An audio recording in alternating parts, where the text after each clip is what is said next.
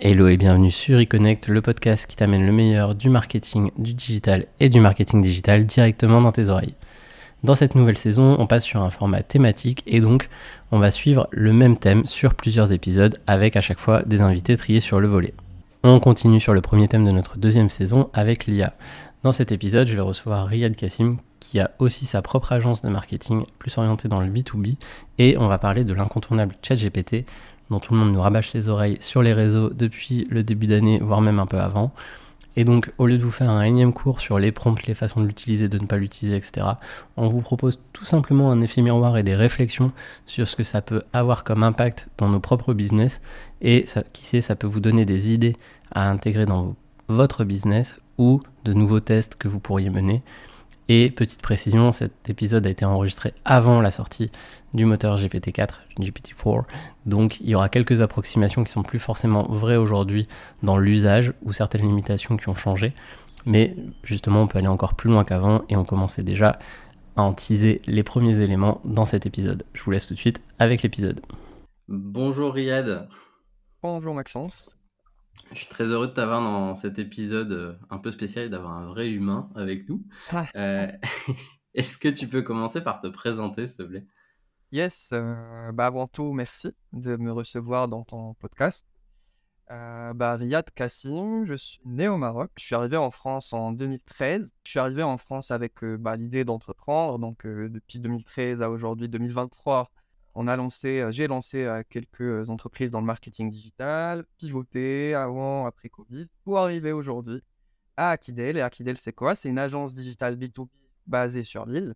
Et qu'est-ce qu'on fait euh, dans les grandes lignes? On accompagne les entreprises dans le B2B à acquérir et fidéliser de nouveaux clients avec de l'emailing, LinkedIn et la création de contenu. Cool, on voit que tu t'ennuies pas en tout cas. Ça doit être pour ça que tu t'es euh, rué sur euh, l'ami ChatGPT, ChatGPT, on va l'appeler de toutes les manières différentes, je pense, euh, au cours de l'épisode. Et peut-être pour commencer, parce que bon, on n'est pas forcément, je pense, les, experts du sujet, mais on aime bien ça. Comment toi tu l'expliques le, fait que cet outil ait eu un tel succès en vraiment très peu de temps finalement? Alors, ce qui est drôle, c'est que ce genre d'outils, que ce soit ChatGPT ou OpenAI ou même les couches qui sont en dessous, bah, elles sont là depuis des années. Hein. On est en 2023, mais elles sont là depuis, moi je me rappelle, euh, je commençais à me mettre dedans en 2016-2017. Déjà à ce moment-là, il y avait déjà des choses comme ça. Mais ce qui est drôle avec ChatGPT, c'est bah, c'est un peu comme tout, c'est il est arrivé à l'étape grand public. Tu sais, je pense que tu l'as aussi et que pas mal d'auditeurs la connaissent. La fameuse courbe des, hum, on va dire, des, passionnés, des early adopteurs, des retardataires, etc. Bah là, on est vraiment, pour moi, au pic de la vague. Euh, donc, pour moi, c'est pas une question de parce qu'il y a une fonctionnalité euh, folle qui est venue ou, ou, c'est juste, on est arrivé à la, bah, au pic de la vague et donc tout le monde a commencé à l'utiliser dans tous les sens et d'où euh, tout l'affolement qu'on a vu, qu'on a vu, qu'on a vu dernièrement. Quoi. Ouais, donc c'est un peu comme euh, finalement TikTok qui était là depuis super longtemps et puis euh, d'un coup pendant Covid euh, ça se réveille. C'est aussi ouais, peut-être un petit emballement média aussi à ce propos-là, à propos de l'outil ou. Hmm. Zoom Oui, c'est vrai. Même pour Zoom. J'ai jamais, j'aurais jamais cru que Zoom il prendrait une telle ampleur. Mais bah, c'est un peu comme le buzz, tu vois. Le buzz, si tu demandes à quelqu'un, est-ce que tu sais m'expliquer l'équation du buzz entre parenthèses et la reproduire, ah, la reproduire quand je veux, comme je veux, bah, il pourra pas. Mais ce qu'il pourra dire mathématiquement parlant, c'est que à partir du moment où tu mets en place plein de variables qui convergent toutes vers le même point, bah, à un moment donné, tu vas créer cet effet de résonance qui fera que bah, tout le monde en entend parler. Et donc, c'est une boucle un peu euh, virtueuse. J'entends parler, j'en parle, j'utilise et, et voilà, ça s'enclenche. Ça Ouais, c'est un côté viral en fait. Euh, Exactement. Moment, euh, On est vraiment dans ça, dans la viralité ce n'est pas parce qu'il a changé la vie de, de plein de gens, pas encore en tout cas. Ce n'est pas parce qu'il a des fonctionnalités de rupture, pas encore non plus, mais on est dans la viralité ensemble. Mais maintenant, la question qu'il faut se poser, c'est un peu comme la crypto ou TikTok, comme tu l'as dit. Il y a la viralité, il y a la vague, mais est-ce que cette vague, cette viralité, va s'inscrire dans le temps comme une tendance et après comme une méthode? Il y a ça aussi, à quel point ça va s'inscrire euh, sur la durée dans les quotidiens. Et est-ce que finalement, tu parlais de courbe, est-ce que ça va nous faire une, une bonne courbe de Gauss qui retombe comme un soufflet ou est-ce que ça va faire un plateau où euh, ça va réussir à garder ses utilisateurs ça, Ou est-ce que ça va faire une courbe qui va perdre en puissance pour comprendre phase apprentissage, après il va repartir. Et on sera tout le temps dépendant de ça pour le restant de cours, on ne sait pas. Ça, on verra aussi les imbrications que ça peut avoir. Là, en l'occurrence, euh, le fait que Microsoft veuille le foutre dans euh, Word, déjà, ça va ramener encore plus de public, donc à voir. Ah ouais, et on va en parler dans le détail, mais puisque tu en parles, j'ai vu des extensions récemment des youtubeurs qui sont un peu spécialisés dans le sujet et tout. Ils ont... enfin, c'est... On est déjà dans l'après. Hein. Moi, moi, là, aujourd'hui, j'utilise plus de chat GPT en brut. Il y a déjà des couches qui se sont mises au-dessus. Ouais, t'as les trucs d'API et autres euh, déjà qui sont assez ouf. Point d'extension, mmh. d'API. Franchement, ça te permet de faire des choses assez intéressantes et intelligentes par rapport au fonctionnement d'avant, surtout quand t'as déjà, quand as déjà baigné dans ça, quoi. Et du coup, concrètement, selon toi, pour, euh, on va dire, on a pas mal d'auditeurs qui sont comme nous, qui évoluent dans le monde du marketing digital, mais euh, ça va changer quoi pour nous? C'est marrant parce qu'on a fait une newsletter d'ailleurs à ce sujet la semaine dernière. On disait ChatGPT, c'est une force brute. Utilisée telle qu'elle, enfin, elle ne sert pas à grand chose ou elle sert à de petites choses. Par contre, si on sait l'utiliser à des pourcentages près et de s'attendre à ce qu'elle fasse la première brique, mais on s'attend pas à ce qu'elle fasse toute la chaîne de quoi que ce soit. Et d'ailleurs, je vais toi le SEO, le contenu euh, les plus brefs, euh, mais quand on la regarde de cette manière-là, comme un assistant, une assistante, une première partie en fait de la chaîne de valeur, quelle que soit la valeur d'ailleurs, ça peut être game changer. Pourquoi? Parce que dans nos process, quand on est dans le marketing digital, et marketing digital, t'en as pas, pas mille choses. T'as la création de contenu, t'as la stratégie, t'as l'analytics, t'as la mesure, mais tu as allez 5, 6, 7 piliers et on tourne toujours autour de ces 5, 6, 7 piliers-là. Donc si déjà dans notre agence, dans notre expertise, on est déjà un minimum structuré par rapport à ces piliers-là,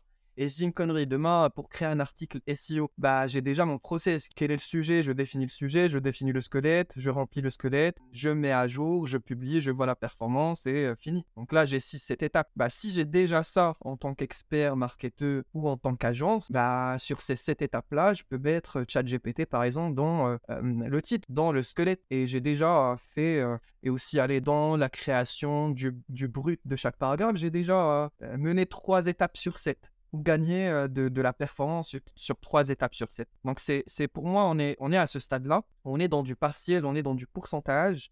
Et donc ceux qui le comprennent, qui sont structurés, qui sont en process, bah, sont les premiers à en profiter. Ceux qui sont, bah, je les appelle moi les artistes, qui sont un petit peu, quand tu leur donnes un article SEO à créer ou une publicité à faire, ils ne sont pas en process, mais ils sont en mode bah, artiste quoi fonction de l'inspiration du moment, il te sort là. C'est une belle façon de dire euh, complètement désorganisé, mais euh, j'aime bien. mais pourtant, ça marche des fois. Il y a même des personnes ou des agences qui vont à fond sur ce créneau-là et c'est un chemin différent. Bah, pour moi, c'est second, euh, ce second segment il pourra pas profiter pour le moment de ChatGPT parce que il n'a pas encore cette sensibilité, cette sensibilité là, le ChatGPT, pour te sortir quelque chose de A à Z à 90% ou 100% nickel et qu'il ne la sort pas à ton concurrent non plus. Bah ouais, là, pour le coup, si tu confies les rênes d'un truc vraiment pas carré à ChatGPT, c'est comme une poule qui trouve un couteau, quoi. Tu, te retrouves avec un truc qui a, aucune forme, qui ressemble à rien et qui aura des résultats assez incertains pour le coup. Et si jamais ils sont certains, mais c'est bête parce qu'il va te sortir la même certitude à ton concurrent. Et c'est pas bon par rapport au système de référencement de Google, etc. Donc ça sert à rien. Ben ça, ouais, c'est un autre euh, problème en fait. Le côté, euh, pas propriété intellectuelle, mais même euh, capacité à sortir des éléments qui se ressemblent énormément. On pourra peut-être l'explorer un peu quand on parlera des limites, notamment, parce que ça, ça peut être intéressant. Mais du coup, il y, y, a une question quand même, c'est quand tu vois tous les exemples de questions qui sont posées sur cet outil, est-ce que selon toi, ça, peut avoir réponse à tout?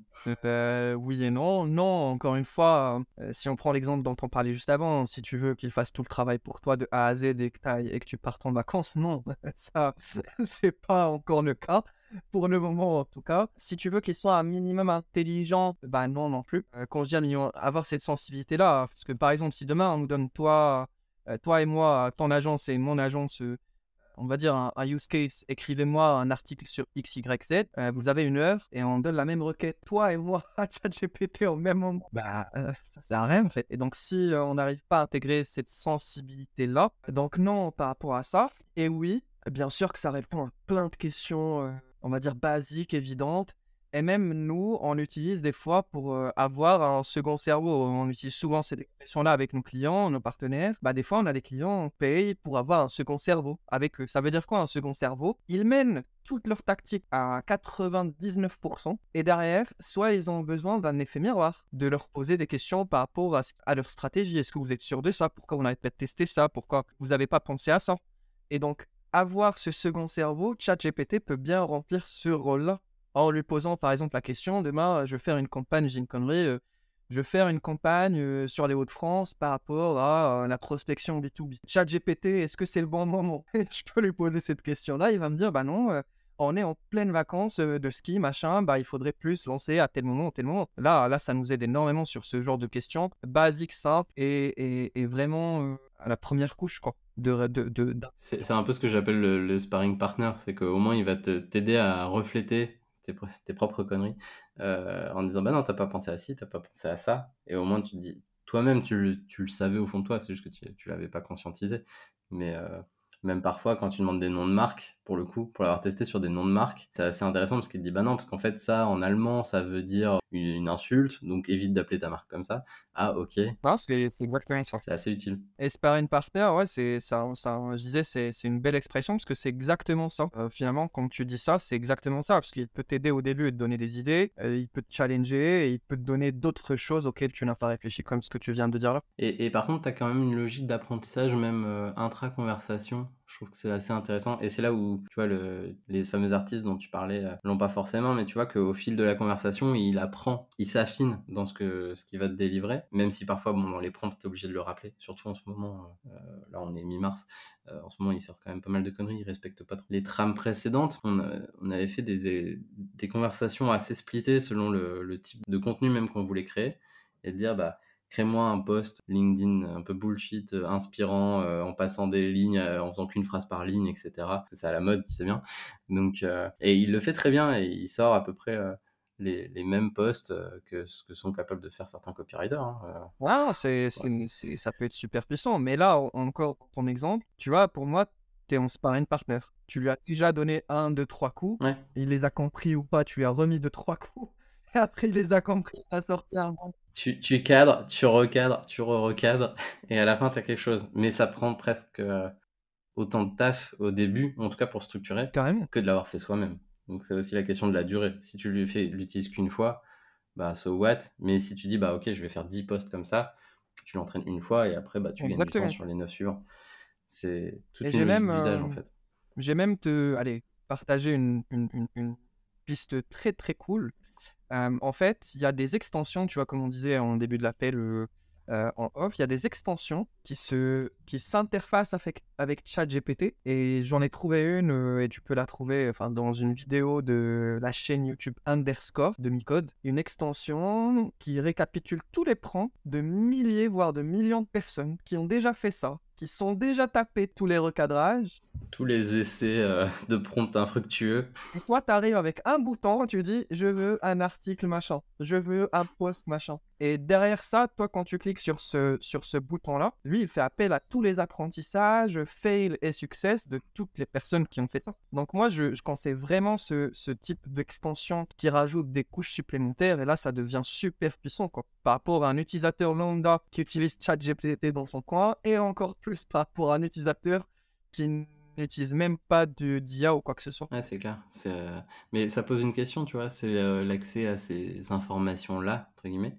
C'est aussi de se dire, euh, bah, en fait, toutes les données qui sont recueillies par ChatGPT, bah, finalement, où est-ce que ça va? À quel point je peux donner des infos? Il y a quand même une logique de, de confidentialité où, enfin, pour avoir vu certains utilisateurs euh, s'en servir. Il y en a qui donnent quand même énormément de choses. Bon, c'est pas le plus rassurant. Quoi par exemple? Bah, Tu vois, des infos business tout simplement, ou euh, des infos confidentielles parce que euh, tu veux. Ouais, ah oui, notre client. Tu vois, sur des lancements de nouveaux produits, etc. Bon, ceux qui sont derrière ChatGPT vont pas lancer un produit concurrent sur ta marque de lessive, quoi. Mais bah, tu dis quand même où est-ce que ça va derrière? Les gens oublient qu'il y, y, a des humains derrière la machine, en fait. Et il y a ça, il y a aussi surtout les CGU et les CGV qu'on a tous signés. Ce fameux truc, Et dans lesquels, enfin, moi je saurais pas dire, je sais pas toi Maxence, mais moi je saurais pas dire quoi j'ai signé parce que je voulais juste l'utiliser et j'ai cliqué rapidement. Mais je suis sûr, dans l'une de leurs clauses, et bien sûr qu'ils disent que toute la data que tu leur donnes en input pourrait être utilisée à des fins commerciales, non commerciales. Et, et j'ai envie de dire que dans le deal qu'on a aujourd'hui avec eux, c'est assez logique et compréhensible, mais tu as raison d'alerter parce qu'on a on va dire qu'il y a des personnes ou des, que ce soit des pros ou des particuliers qui ont tendance à l'oublier. C'est pas du jeu. Aujourd'hui, c'est comme ça, mais dans les faits et dans la vraie vie, non, ce n'est pas. De toute façon, le deal, euh, il le disait clairement aussi, hein, c'est que on est là pour les aider à entraîner le modèle, donc forcément, ils vont computer tous les inputs qu'on va leur donner. À un moment, ça se retrouve dans un data warehouse quelque part, et c'est pas du Web 3. Hein. Ça, faut pas l'oublier non plus. On reviendra sur la notion de Web 3 dans un autre épisode, mais euh, là, euh, ChatGPT, c'est c'est du Web 2 euh, pur et dur. Hein. Donc, euh, s'il y a Elon Musk et Microsoft derrière, euh, c'est pas philanthropique. On est, on est complètement d'accord.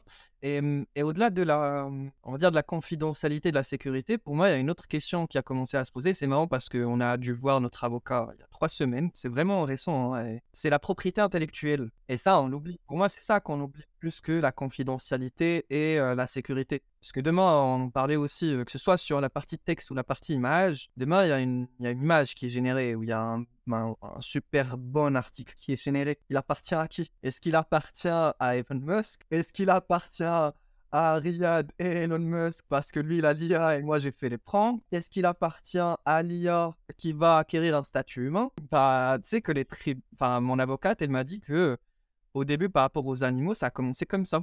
Tu vois, par rapport au fait que les animaux, ils avaient des droits. Au début, ils n'avaient pas des droits, les animaux. Et il y avait. On m'a parlé de ça et tu vois, j'ai vraiment bugué et rigolé et j'ai compris que c'était déjà là, en fait, aujourd'hui. Et au début, euh, enfin, je sais plus l'histoire qu'il m'avait racontée, mais euh, c'était un animal qui, avait, qui était le premier à acquérir ses droits, je ne sais plus de quoi. Et ça a commencé comme ça, et ça a ouvert toute la partie droit des, des animaux, etc., les associations, bref, et tout ce qu'on voit aujourd'hui. Bah aujourd'hui, il y a des cas dans les tribunaux qui sont au même niveau. Ouais, mais en même temps, ça m'étonne pas, tu vois. Si, on...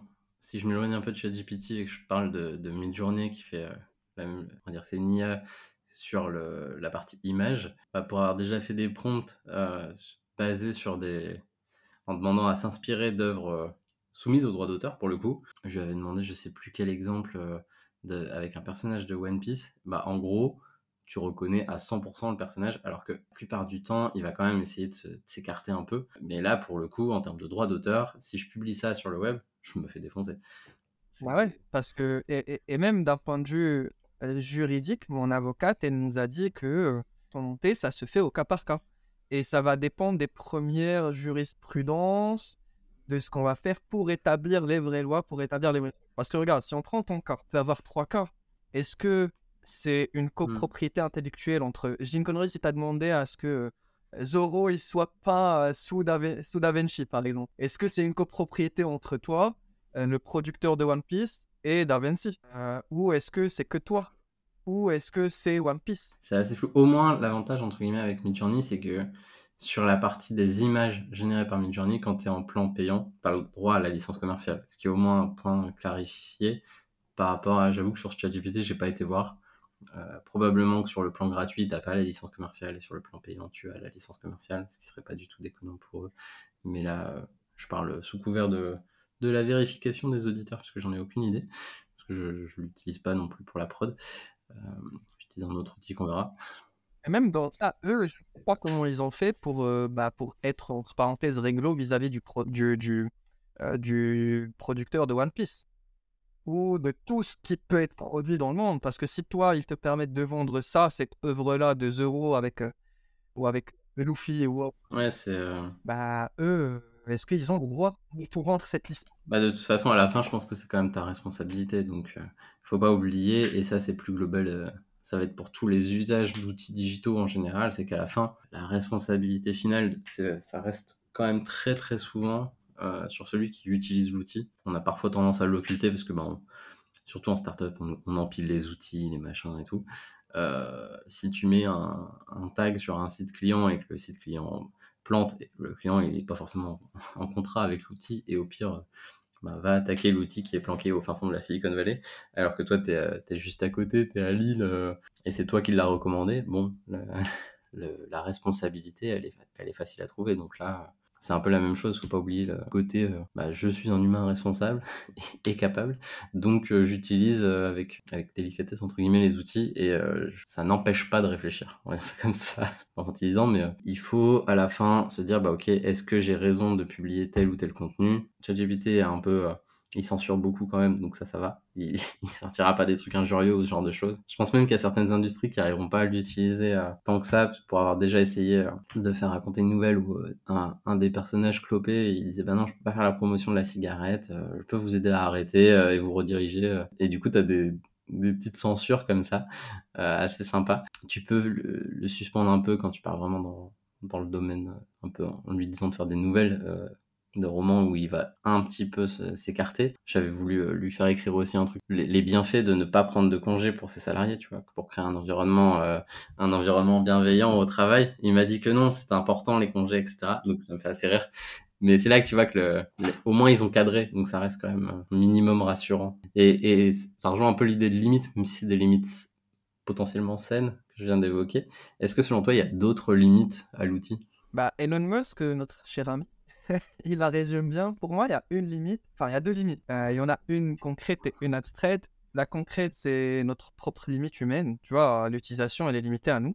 On a 24 heures par jour. Bah, voilà. Bonne journée, au revoir. elle est là la première limite. si t'as pas assez de 24 heures dans une journée, il reste la nuit, comme disait euh, quelqu'un que je connais très bien. pas d'autres humains qui ont 25 heures, donc euh, si t'en as sous la main. Les humains, non. Je parle de limite humaine. Non, vraiment, parce que là, là, on arrive, tu vois, on est en évolution.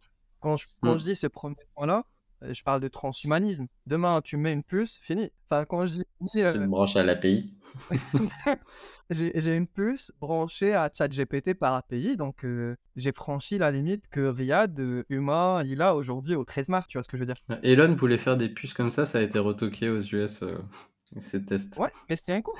C'est en cours parce que moi, je, tu vois, c'est son raisonnement que je suis. Je ne sais pas le produit final, le service je ne sais pas. Mmh. Et je ne suis pas d'accord ou pas. Je ne suis, je n'adhère et je ne refuse rien. Mais ce que je sais mathématiquement, rationnellement, que là, on a un monstre. On a une IA. Ça, euh, tu peux pas, par rapport à ton cerveau, il nous a déjà dépassé. Donc, c'est un fait. Donc, demain, si je veux l'utiliser à sa pleine puissance, bah, il me faut les moyens pour que je puisse l'utiliser à sa pleine puissance, tout simplement.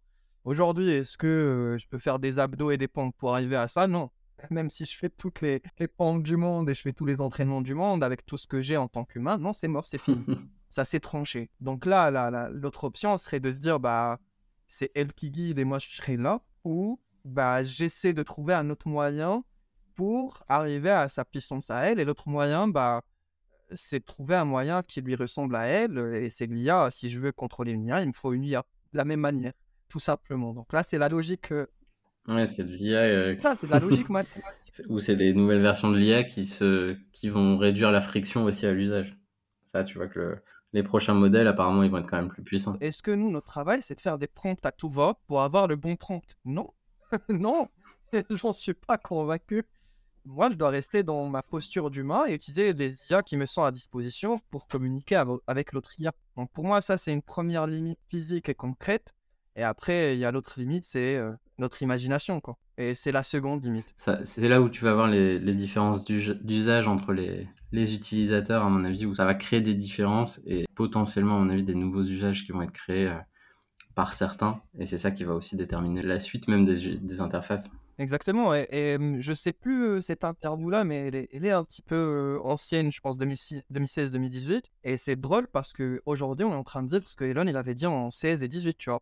Et ce qu'il avait dit, c'est exactement ce que tu dis là. Les personnes qui vont le plus profiter de ça, ce sont les personnes qui vont être malignes, trouver des moyens, euh, exploiter à fond ces outils-là. Et ces moyens qu'on va trouver, mais ils vont être dans l'IA aussi. Donc ceux qui vont aller voir l'extension, ceux qui vont trouver, euh, je ne sais pas, tel API, tel machin, tel truc, pour aller encore plus vite que celui qui fait des prompts tout seul dans son coin.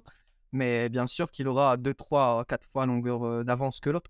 Ouais, et au final, c'est un avantage, je pense, quand tu es dans le marketing digital, parce qu'on a l'habitude des évolutions rapides des outils et du fait d'être vite dépassé. Euh, quand tu vois quelqu'un qui était euh, cryogénisé en 2012, qui revient en 2023 et qui veut faire du Google Ads, bon, bah, bon courage.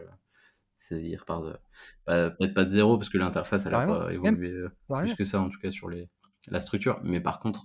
Bah, moi, je vois juste les mailings au, au LinkedIn ou l'automatisation. si on prend LinkedIn, ils ont mis à jour l'algorithme en 2021 ou 2022 trois ou six fois. Donc nous, on a dû mettre à jour tous nos algorithmes d'automatisation de notre plateforme trois ou six fois. On a dû, on a dû réadapter le monitoring, on a dû tout revoir. donc oui, je suis d'accord avec toi, les personnes... En, fait, je dirais plus large, j'extrapolerai Et ça, c'est valable. euh, Il y a des livres anthropologiques, philosophiques sur ça, sur euh, et c'est devenu plus d'actualité après le Covid. C'est les personnes qui sont plus aptes à changer et à s'adapter au changement. Donc les résilients sont ceux qui vont rafler le jackpot, tout simplement. Le plus rapidement tu comprends euh, la vague, le plus rapidement tu sais te détacher de l'autre vague, euh, le plus rapidement tu réussiras à prendre l'autre et à enchaîner, enchaîner, enchaîner. Mais si tu restes sur de l'émotionnel, sur ah bah non, nous on utilisait ça avant, ça marchait pas comme ça avant, fini. T'as plus le temps. Ça, bouge bien. Mais euh, peut-être en, wrap-up, comme disaient les, Belges, de, de, la, de la session, si, si tu devais garder allez, euh, trois conseils euh, pour qui veut passer au, le- au level suivant dans son usage de, ChatGPT ou n'importe quelle IA, ce serait quoi euh, trois conseils, trois conseils, trois conseils. Allez, je dirais trois mots. Le bon sens. Tu vois, je commence par ça vraiment. Le bon sens. On est des humains, il faut pas l'oublier. il faut jamais l'oublier. Il faut rester à ce bon sens-là. On se croise, toi et moi, je vais te dire bonjour, tu vas me dire bonjour. On, a tendance à l'oublier, qu'on soit dans le marketing, dans le marketing digital, ou même en tant qu'humain qui a face à lui une nouvelle technologie. Regarde ce qui s'est passé avec TikTok, les réseaux sociaux. Pour moi, les gens, ils ont perdu des repères euh, et on se dit plus beaucoup bonjour aujourd'hui. Donc pour moi, la première brique, elle est touchée. Et ce serait dommage qu'on aille encore en profondeur dans le non-bon sens. Donc pour moi, le premier conseil, c'est le bon sens. Le second point, c'est euh, le lean. Est-ce que le lean te parle? La méthode lean. Ouais, on remettra des petits descriptifs en, en description de l'épisode pour ceux à qui ça parle pas, sinon, euh, si tu veux aller direct euh, au point. Et tu vois, je veux même pas parler, ouais, je veux même pas parler de lean startup. Je te laisserai, euh, je te laisserai mettre toutes les infos. Je parle plus de, tu vois, de la base, de, La, la de la philosophie, en fait. Lean, ça vient de tout. Ouais, voilà. Donc pour moi, il faut adopter la même philosophie avec le chat GPT. Hypothèse, je teste, je mesure, je comprends, je reviens à l'hypothèse. Et j'enchaîne, et j'enchaîne, et j'itère, et j'itère, et j'itère. Ouais, c'est le, le plus facile. Enfin, c'est le plus sain, de toute façon, sur un truc comme ça. Les deux premiers points, c'est vraiment la structure, tu vois, c'est de ne pas se perdre. Et après, le troisième point, aujourd'hui, on est arrivé, euh, tu vois, au début, je me rappelle quand j'étais au collège, au lycée, on nous parlait de globalisation, de mondialisation, et c'était un, un mot. Aujourd'hui, c'est un Mm. vécu, c'est on le vit. Ça veut dire quoi? Ça veut dire qu'aujourd'hui, on est, on est les premiers à être prospectés par des Russes, par des personnes aux US, au Canada, en proposant les mêmes choses qu'on propose aujourd'hui. Ce que je veux dire, c'est que aujourd'hui, on a le même Maxence, le même Riyad, à la Silicon Valley, à Dubaï, à... en Chine, qui font la même chose qu'on est en train de faire aujourd'hui. Et donc, s'ils y arrivent plus rapidement, avec des outils plus avancés, bah, ils vont prendre le marché euh, mondial, quoi. Donc, le troisième point, c'est de toujours rester en veille sur ce qui se passe ailleurs. On n'a plus le choix de rester dans Mm. son coin et de faire des trucs cool, sympas tout seul. On n'a plus le choix. Et donc aujourd'hui, il faut trouver des partenaires. Ouais, et puis tu remarques que souvent, euh, la francophonie, elle est pas toujours euh, en avance sur certains points, donc ça vaut le coup de s'ouvrir les chakras. C'est ça, ouais. de trouver des Et de partenaires. toute façon, la- le, le- le premier truc arrive en anglais. Enfin, C'est ça. Et c'est malheureux, mais a c'est plus ou moins comme ça. Tu vois, aujourd'hui, euh, ton agence, mon agence, toi et moi, on est en train de faire un truc cool ensemble, que ce soit sur nos, nos clients, nos partenaires, etc. Mais c'est ça, c'est ça aujourd'hui, pour moi, le troisième point, c'est le partage. Si on n'a pas des personnes avec qui on peut avancer, des confrères, des partenaires, ça va devenir beaucoup plus difficile quand même. Ouais, c'est un peu le, même principe. Et c'est ça qui est marrant, c'est le, un concept, euh, j'en j'entendais parler il y a pas très longtemps, mais euh, on n'est plus dans une ère de, même de concurrence, si on parle de, avec des concurrents directs, tu vois, mais plus de, on n'est plus dans la compétition, on est dans la coopétition. Parce que, bah, on, de toute façon, on doit tous avancer ensemble. Et c'est c'est bien parce que si euh, je suis un peu mon côté euh, philo, tu vois, c'est le côté, euh, bah, de toute façon, on est à une étape du monde au niveau global où bah, c'est important finalement d'être ensemble. De pas avoir ce, ce nous autres qui exclut les autres, C'est ça. Non, c'est valide. un nous plus global et c'est pas lui contre moi, c'est plutôt lui et moi, bah, on va faire un truc mieux que si c'était que lui ou que moi. Et ça, c'est vraiment chouette. Et ça, ça change complètement le paradigme des choses. Et, et, tu vois, là, on va être dans l'interdépendance. T'es indépendant, je suis, mais ensemble, comme tu l'as dit, parce qu'on va mettre un truc ensemble, 1 plus 1 va égaler à 3, quoi. Pas, et pas à 2. Parce qu'on va mettre euh, bah, quelque chose de cool de ton côté, de mon côté. Ça va créer encore un truc encore plus cool et, et top pour tout le monde, quoi. Mais c'est ça qui est cool avec les outils actuels, c'est qu'on va vers cette tendance-là. Donc, bon, je pense qu'on a un peu euh, pété le timing, mais c'est pas grave parce que c'était cool. En tout cas, je sais pas si euh, vous autres auditeurs, vous avez kiffé l'échange, mais nous, je pense qu'on a bien aimé et on a bien échangé sur, sur un outil avec probablement des choses qui, pour ce qui est de la, partie technique, sera plus du tout vrai dans six mois, mais en tout cas pour les concepts qui sont évoqués derrière, ils seront vrais probablement dans six mois, dans un an, dans dix ans, parce que finalement c'est c'est plus des, de l'hygiène de, de, travail à avoir et de l'hygiène d'appropriation de, des outils. Donc euh, on espère que vous avez appris des choses et euh, je sais pas si tu as un petit mot de la fin Riyad pour euh, nos amis auditeurs.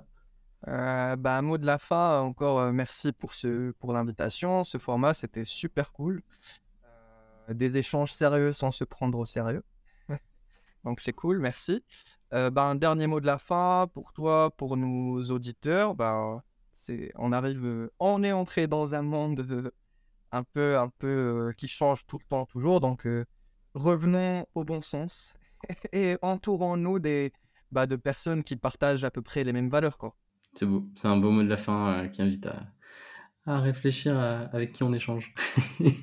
Merci beaucoup Riyad. En tout cas, si on veut te, te suivre sur les réseaux, on te retrouve, euh, on te retrouve Alors, euh, on me retrouve sur un seul réseau social, deux, je dirais LinkedIn et YouTube.